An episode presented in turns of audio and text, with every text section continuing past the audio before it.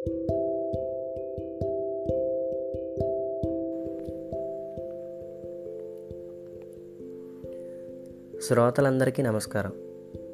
నా బాధ మీకే చెప్పుకోవాలి. కాస్త ఓపిక చేసుకుని వినండి. నా పని కేవలం నుంచుని ఎదురుగా జరిగే చూడడమే. తెల్లారు లేచిన దగ్గర నుంచి నుంచునే ఉండాల్సి వస్తుంది అలసిపోయి కాసేపు కూర్చుందా అంటే క్షణంలో లేపేస్తారు. అలా నిలబడి అడ్డమైనవి చూడలేక తుమ్ములు అడ్డు పెట్టుకుని మొహం తిప్పుకుంటాను. పగలంతా వెలుగులో వేగిపోయి చెమటతో తడిసిపోయి ఎండకి మండిపోయి నీరసించి సొమ్మసిల్లి పడిపోతే నన్ను పట్టుకోవడానికి నా కింద ఇంకొకరిని పనిలో పెట్టారు. అది పట్టుకుని కాస్త చీకటిస్తే హమ్మయ్యా! అని కునికేసే లోపు లేపేస్తారు అదోలు